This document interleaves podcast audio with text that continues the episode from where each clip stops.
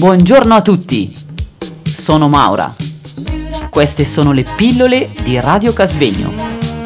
Pillole costituite da una miscela di suoni, rumori e parole per addolcire e attenuare la spiacevolezza.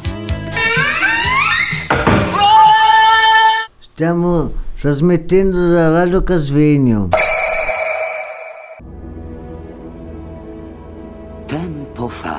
Una lontana terra dell'antica Grecia, ci fu un'epoca d'oro di dei potenti e di eroi straordinari. E il più grande e il più forte di tutti questi eroi era il possente Ercole. Ma come si misura un vero eroe? Ora è di questo che la nostra... Ma dico, lo sentite? Questa storia la fa sembrare una tragedia greca. Alleggerisci, bello! Da qui attacchiamo noi, caro. Vai, ragazza. Noi siamo le muse, dee delle arti e proclamatrici di eroi. Eroi come Ercole! Tesoro, vuoi dire maschiole? Uh, mi piacerebbe fare della dolce musica La nostra con storia, in effetti, comincia molto prima di Ercole, milioni di anni fa. Fu tanto tempo fa. Per il pianeta erano guai e imperversava bruta dei titani la follia. E nel pericolo ognuno decideva per sé. E fra vulcani e terremoti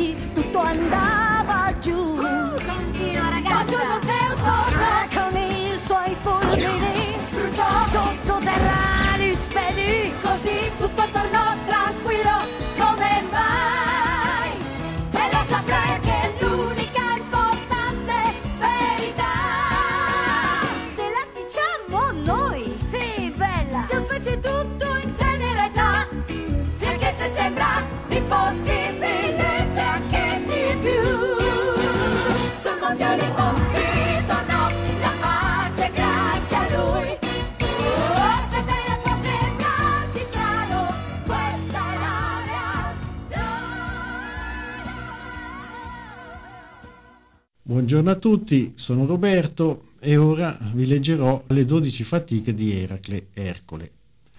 Ho scelto di scrivere in merito ad episodi mitologici, in questo caso riguardo di Ercole e delle sue fatiche, perché li sentivo raccontare da mio padre.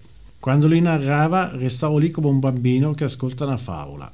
Inoltre, durante un gioco televisivo ho sentito parlare delle fatiche di Ercole e così ho pensato bene di scrivere in merito ad esse. Le 12 fatiche di Eracle, nella mitologia romana Ercole, sono una serie di episodi della mitologia greca, riuniti a posteriori in un unico racconto, che riguardano le imprese compiute dall'eroe Eracle, per espiare il fatto di essersi reso colpevole della morte della sua famiglia. Secondo un'ipotesi, il ciclo delle 12 fatiche sarebbe stato per la prima volta fissato in un poema andato perduto l'Eracleia, scritto attorno al 600 a.C. da Pisandro di Rodi. Nelle metope del tempio di Zeus ad Olimpia, che risalgono al 450 a.C. circa, si trova una famosa rappresentazione scultorea delle fatiche.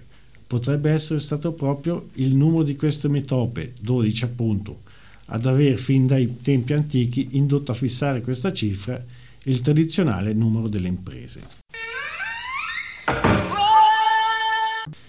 Teseo e Zeus, dopo aver reso Alcmena incinta di Eracle, proclamano che il primo bambino da allora in poi nato dalla stirpe di Perseo sarebbe diventato re di Tirinto e di Micene. La moglie di Zeus, Era, però, sentito questo, fece modo di anticipare di due mesi la nascita di Euristeo, appartenente appunto alla stirpe di Perseo, mentre quella di Eracle fu ritardata di tre.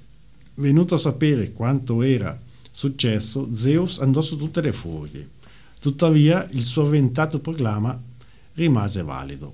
Anni dopo, mentre si trovava in preda ad un, ad un attacco di follia provocatogli da Era, Eracle uccide sua moglie e i suoi figli. Ritornato padrone di sé e rendendosi conto di ciò che aveva fatto, decide di ritirarsi a vivere in solitudine in un territorio disabitato. Rintracciato dal cugino Teseo, viene convinto a recarsi dall'oracolo di Delfi. Lì la Pizia gli dice che per espiare la sua colpa deve recarsi a Tirinto al fine di servire Euristeo per 12 anni, compiendo una serie di imprese, le quali sarebbero state stabilite proprio da costui. Euristeo però, problematicamente, è l'uomo che rubò ad Eracle i diritti di sovranità e che, di conseguenza, egli odia più di ogni altro. Come compenso per il completamento delle fatiche, ad Eracle sarebbe stata poi concessa l'immortalità. Buongiorno a tutti, sono Maura. Queste sono le pillole di Radio Casvegno. Pillole costituite da una miscela di suoni, rumori e parole per addolcire e attenuare la spiacevolezza. Stiamo trasmettendo da Radio Casvegno.